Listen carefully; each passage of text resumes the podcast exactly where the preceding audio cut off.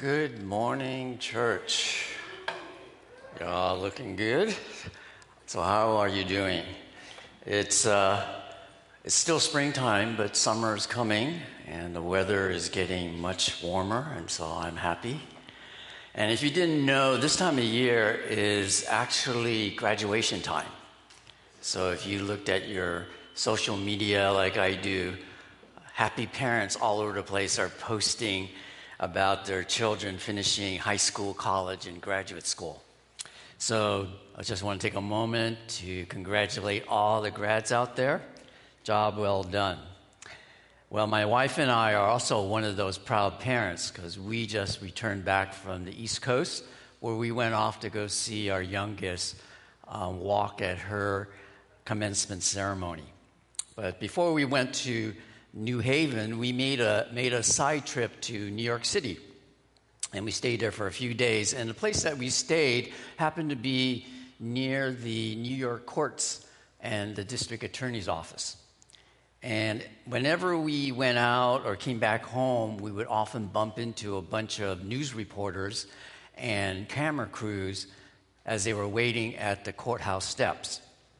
And apparently, there's a trial going on involving one of our recent presidents that's getting national attention. Now, how many of you have ever been in a courtroom? Okay, quite a few of you. And even if you haven't, you're probably familiar with what goes on in a courtroom if you watched a TV show or a movie.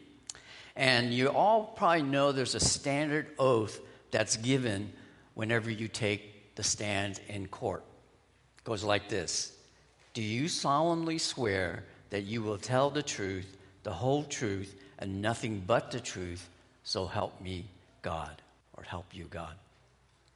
Hearing that oath, even if there is a penalty for perjury, does anyone really take that oath seriously? And does that mean anything anymore today? Now, some of you know uh, I'm a retired dentist now. It's been almost two years now. But whenever I would practice, it would never surprise me that a patient would ask me to fudge the claim form to their benefit and possibly hoping it would be to my benefit so that I could get reimbursed by the insurance company so that they would avoid paying out of pocket cost. Now, unfortunately, they don't have any skin in the game. I have to sign off and certify that claim. And there are certain words on that section where I sign off. It says, under the penalty of perjury, I certify that the treatment and um, information is correct. And I would have to apologize to my patients and say, you know, I, I can't do that. That's fraud. And then the usual comeback is, yeah, but everybody else is doing it. Well, folks, as Christians, we're not supposed to be like everybody else. With politicians, corporations, and society as a whole, telling lies has become the norm. The Nazi propaganda minister George Goebbels once said, Repeat a lie often enough, and it becomes the truth. Our daily newsfeed is full of stories of investigations trying to get to the truth, just like that New York trial I just mentioned earlier with a former president whose favorite response was fake news. So, what is true and what is not? And even with our Christian faith, is what we believe is actually true. There are so many denominations and church splits because we can't agree on doctrine. With all the voices in our lives and many so called influencers in our world, with so many falsehoods swirling around us, it's not hard to turn cynical and as a result, not trust anything that we are told. But honestly, we shouldn't be surprised by any of this. From the beginning of time, lies have been told as long as Satan, the prince of deception, has authority on earth. And that's why we need Jesus and the help of the Holy Spirit to know the truth. And before we uh, look into the scripture for us this morning, I just want to prepare us with a word of prayer. So we pray with me? Heavenly Father, you are the God of truth. There are no lies from you. That is the work of the evil one. Help us to see, hear, know what you want us to experience. Transform us through your word that never returns void. May the words of my mouth and the meditations of my heart be pleasing to you. And I pray this in the most precious name of Jesus. Well, today we are starting a new sermon series named This is the Way. Now, some of you are probably familiar with that title because it comes from the Star Wars show, The Mandalorian. And if you know the story, this often repeated mantra of the Mandalorians is an agreement on a set of standards for battle, honor, and life. Well, our Lord Jesus also has a set of standards for life. And from John 14, verse 6, Jesus proclaimed, I am the way. Jesus said, I am the way and the truth and the life. Now, Jesus is not simply saying the words out of his mouth are the truth. He is literally saying the, he is the embodiment of truth. Jesus is truth personified. Both his words and actions are the same. Jesus walked the talk. And as devoted followers, we are to be like him. What Jesus is claiming in John 14, 6 would be outlandish if Jesus was merely a man. But we accept him as truly God. And if we do, we can conclude that Jesus has the ability, actually, authority, to say with certainty whether there is one God or many, and whether there are multiple ways to know him or only one way. John 14, verse 6 continues with Jesus proclaiming, No one comes to the Father except through me. In other words, Jesus is the way, the only way to God. That's the truth, the whole truth, and nothing but the truth. But as human beings, we have, we have this problem. We like to do it our way. But, you know, there's a familiar proverb that goes like this You can't have your cake and eat it too. Once the cake is eaten, it's gone forever. Another way to say this is you can't have it both ways. Unfortunately, this was happening in the early church. Some early believers were straying away from the foundational truths that Jesus taught and lived out. And after Jesus was resurrected back to heaven, part of the church was drifting under the influence of some popular cultural forces at that time. In essence, a splinter group was trying to have it both ways Jesus' way and the world's way at the same time. But like oil and water, they do not mix. This false teaching was that as long as my thinking was good, my behavior was no big deal. As long as my spiritual soul was good, the sins of my earthly body did not matter. The Apostle John in 1 John warned the church bifurcated thinking leads to wrongful living. Again, bifurcated thinking leads to wrongful living. Today's Christians can easily drift away into this wrong bifurcated lifestyle, just like back then. One day of a week, we act like Christians. And then the rest of the week, when we are outside the church, we behave another way. Like the proverb, you can't have it both ways. Even if we may only be slightly off from the true north, and that north being Jesus, we are still off the mark. And just like our GPS apps, when we get lost, we must recalculate when we go in the wrong direction, to repent, to turn from the wrong way back to the right way. So, in his letter to the church, the Apostle John points us in the right direction. This is the way.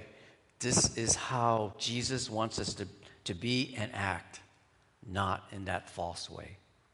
And that, in a nutshell, is what our current sermon series will be about. Now, if you have your Bibles, you can turn with me to 1 John chapter 1, verses 1 to 4, which I will read for us now. Beginning with verse 1. That which was from the beginning, which we have heard, which we have seen with our eyes, which we have looked at, and our hands have touched, this we proclaim concerning the word of life.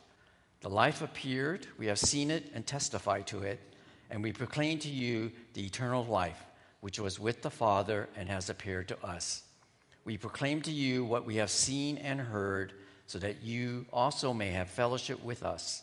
And our fellowship is with the Father and with his Son, Jesus Christ. We write this to make our joy complete.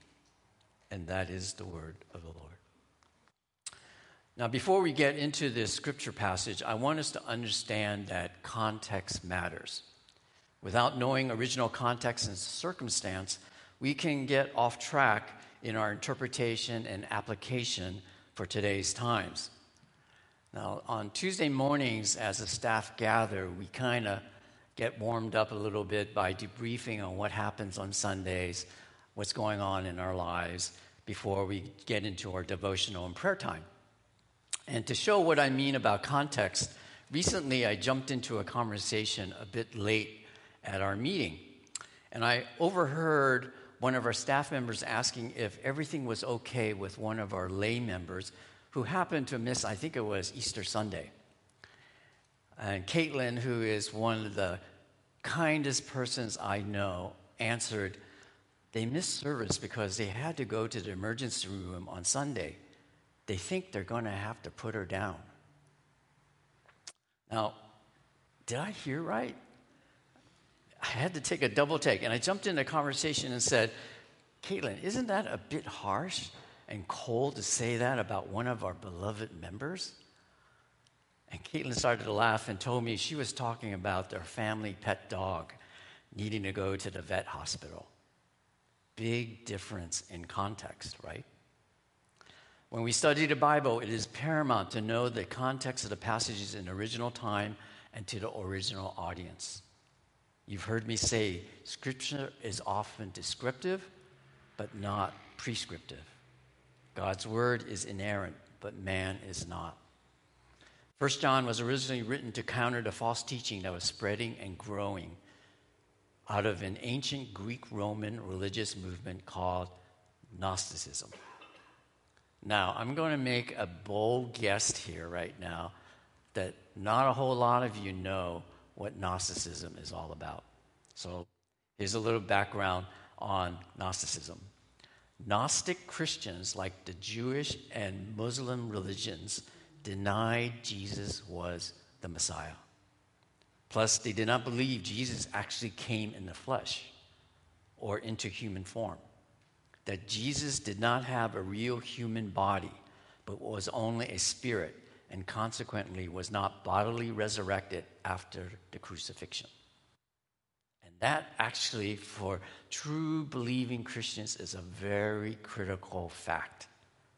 Because without that foundational truth that Jesus came fully human, his death and resurrection would be meaningless and worthless for us humans to pay for the, the ransom for our redemption from God's wrath. It would be like apples to oranges versus apples to apples. Jesus came fully human. Gnostics comes from the Greek word gnosis, which means knowledge. And the Gnostics claimed there was a secret knowledge reserved for those with true enlightenment.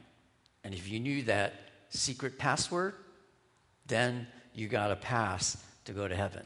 Your salvation uh, of your soul can be had. And they believed that spiritual salvation was only important because the human spirit was naturally good and was trapped in evil bodies. As long as they possessed this special knowledge, they had salvation. How they behaved with their bodies, no matter how sinful or evil, was not important and had no spiritual consequences. Gnostics basically believed they did not need Jesus as their Savior, they could do it on their own. They were falsely teaching another way to God outside of Jesus. And John had to rebuke this in his letter to the church. Now, for us today, does any of this sound familiar? Well, we just have to look at our own church history. Christian Layman Church was founded due to a similar false teaching. Seven families left a church to start this church because the pastor at their previous church was teaching other ways to get to heaven besides through Jesus. And likely this may be due to uh, our Asian culture. There are churches that believe their Buddhist family members will go to heaven without having to devote themselves to Jesus.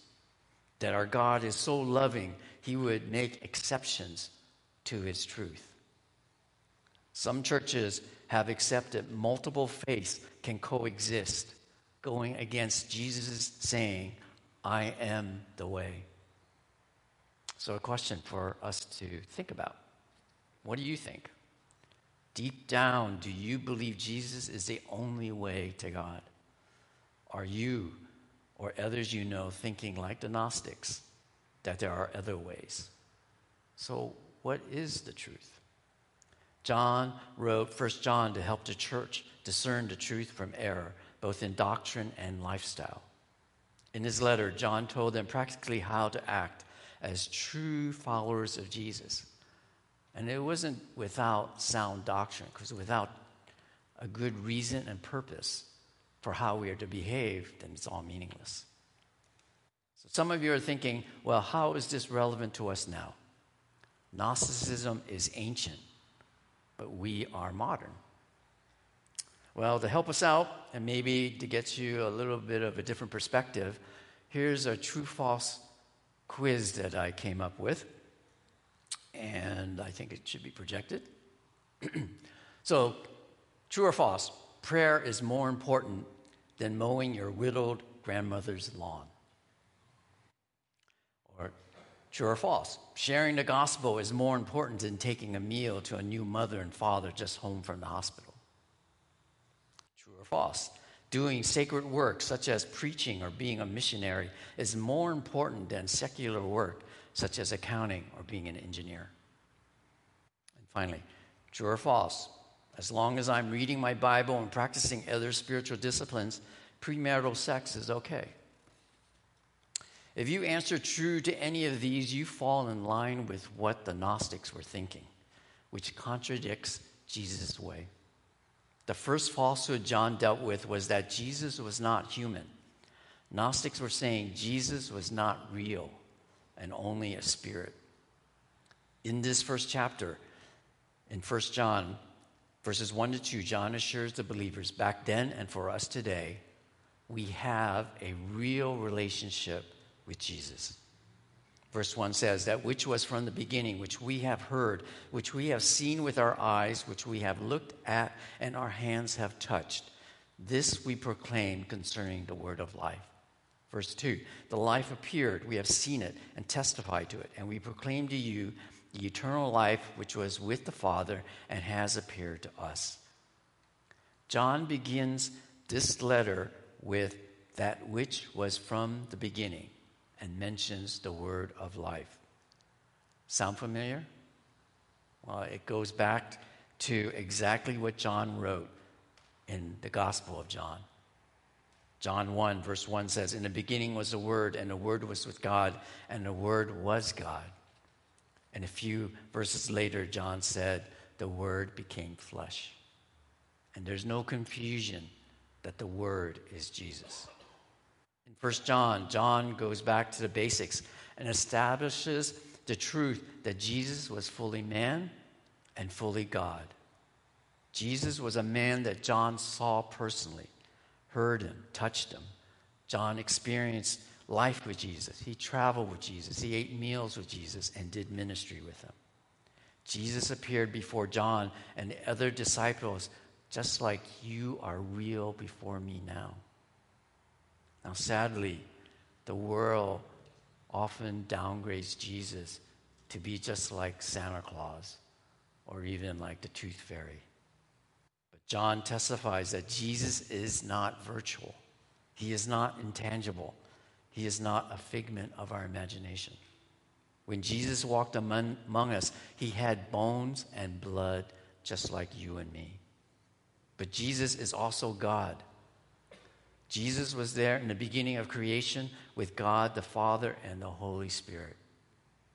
In verse 2, John proclaims that having a relationship with Jesus results in the most precious gift, and that is eternal life with God.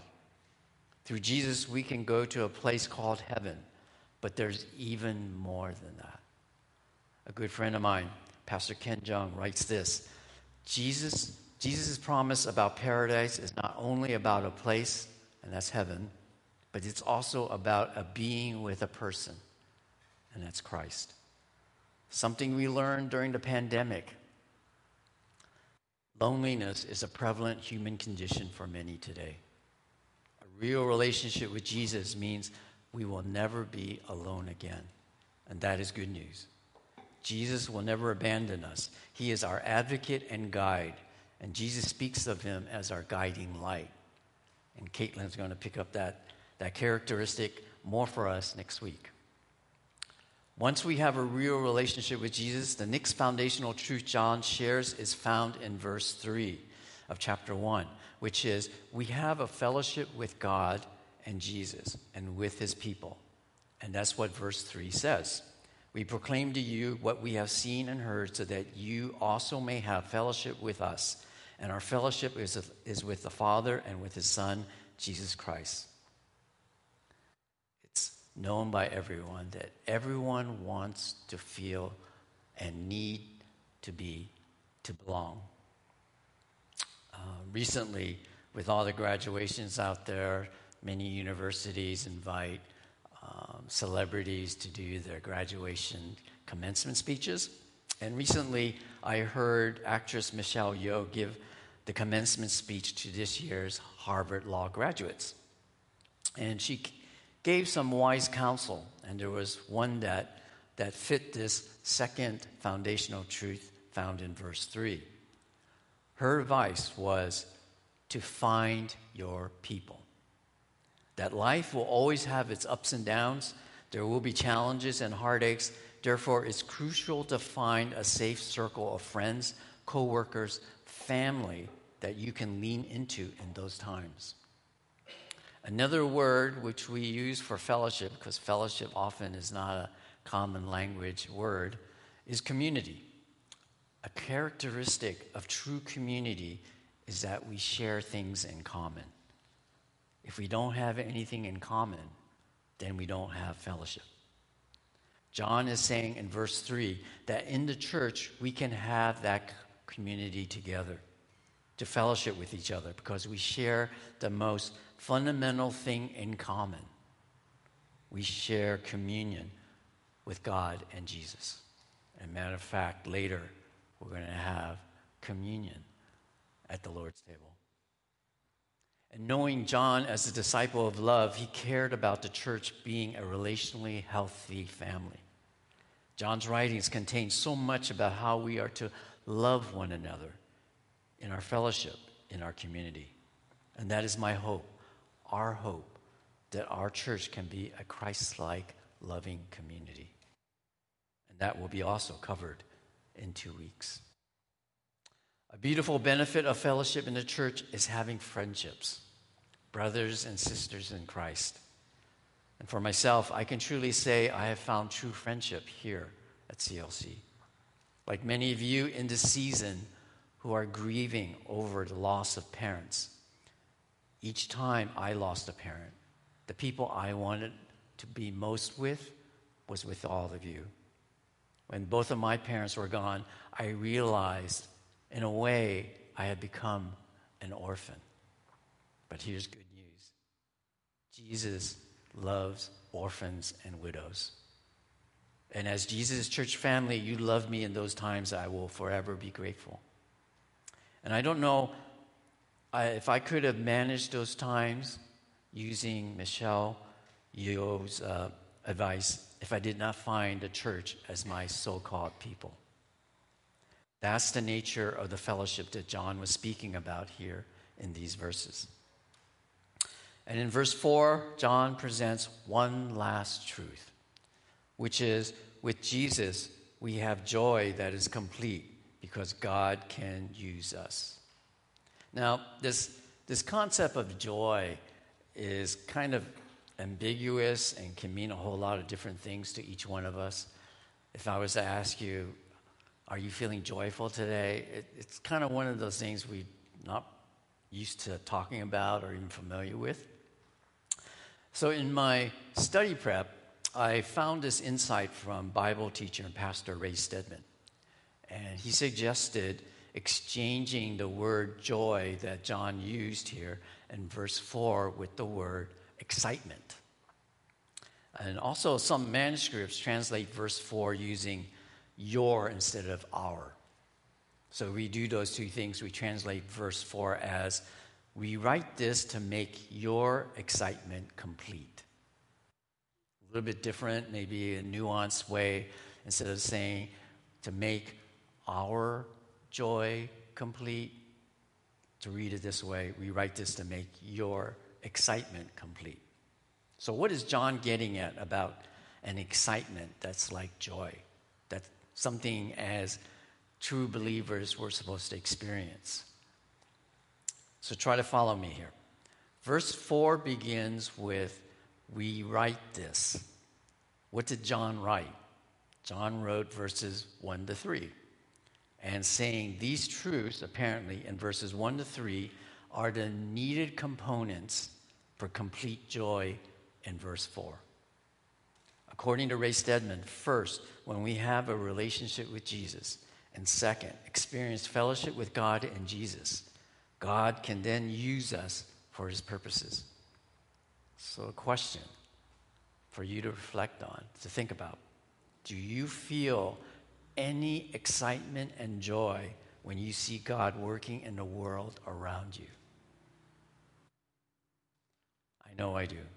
Like now, with our new church home here, I see the excitement of how God is using us here to rebuild his house so God can be seen and people feel loved and lives can be changed into likeness of Jesus Christ. How we can fulfill our mission to make disciples who love God love people, and serve the world. That explains why, in the midst of suffering and hardship, people can still be excited when they see God working in them and through them in the world. It's kind of a paradox. Why? People can be on a mission for God, and no matter how difficult the circumstances, no matter how trying the the, the things that are happening around them. They could be persecuted, they could be uh, whipped, uh, tortured, but they still can feel exhilaration. And that's the joy that John is talking about here in verse 4. So here's my challenge for you to think about Are you experiencing excitement of how you are being used by God in this season of your life? Because that is the way, the pathway to experiencing joy. If not, my hope is this sermon series, This is the Way, will help you get back into the groove. First John presents both doctrinal truth and how practically to live them out. Sound doctrine goes hand in hand with sound lifestyle. And today, my purpose was merely to give an introduction to this series. The following weeks, we're going to go into a little more doctrine but also more practical and how that would look like in our lives. In the next three weeks, we will learn three things about Jesus and how that impacts our behavior. And giving you a little preview of what we're going to be covering. First, Jesus is light, so don't so stay out of the dark. Jesus is love, so stop hating and start loving one another. Third, Jesus is life, so death is not that bad. Caitlin and I will try to answer these two questions in our messages. Why is Jesus light, love, and life? And how is this important for us to know and then respond appropriately in our action? Now, for extra credit, if you want to get more out of the series, I would suggest if you have time or interest to go back and review the Gospel of John because it's basically uh, the, the, the heart and soul of of what the Apostle John is talking about in 1 John. So if you want to go back and revisit the life of Jesus and the way he wanted his followers to live, just speed read through John, and it'll be helpful. Jesus is the truth, the whole truth, and nothing but the truth. This is the way. In a moment, we will celebrate the fellowship we have with God and Jesus through the Lord's Supper. And Pastor Eric will come up to lead us in that time. So let me close this time, the time in His Word, with prayer. Pray with me. Heavenly Father, thank you for giving us your Son, Jesus, who sacrificed himself on the cross for our sake. For those who have not made that commitment yet to change their ways and desire a better way for their lives, I encourage you to consider turning towards Jesus, who is the way, the truth, and the life. And like many of us who have, you will have no regrets because this is the way. And I pray this in the name of the Father, the Son, and the Holy Spirit.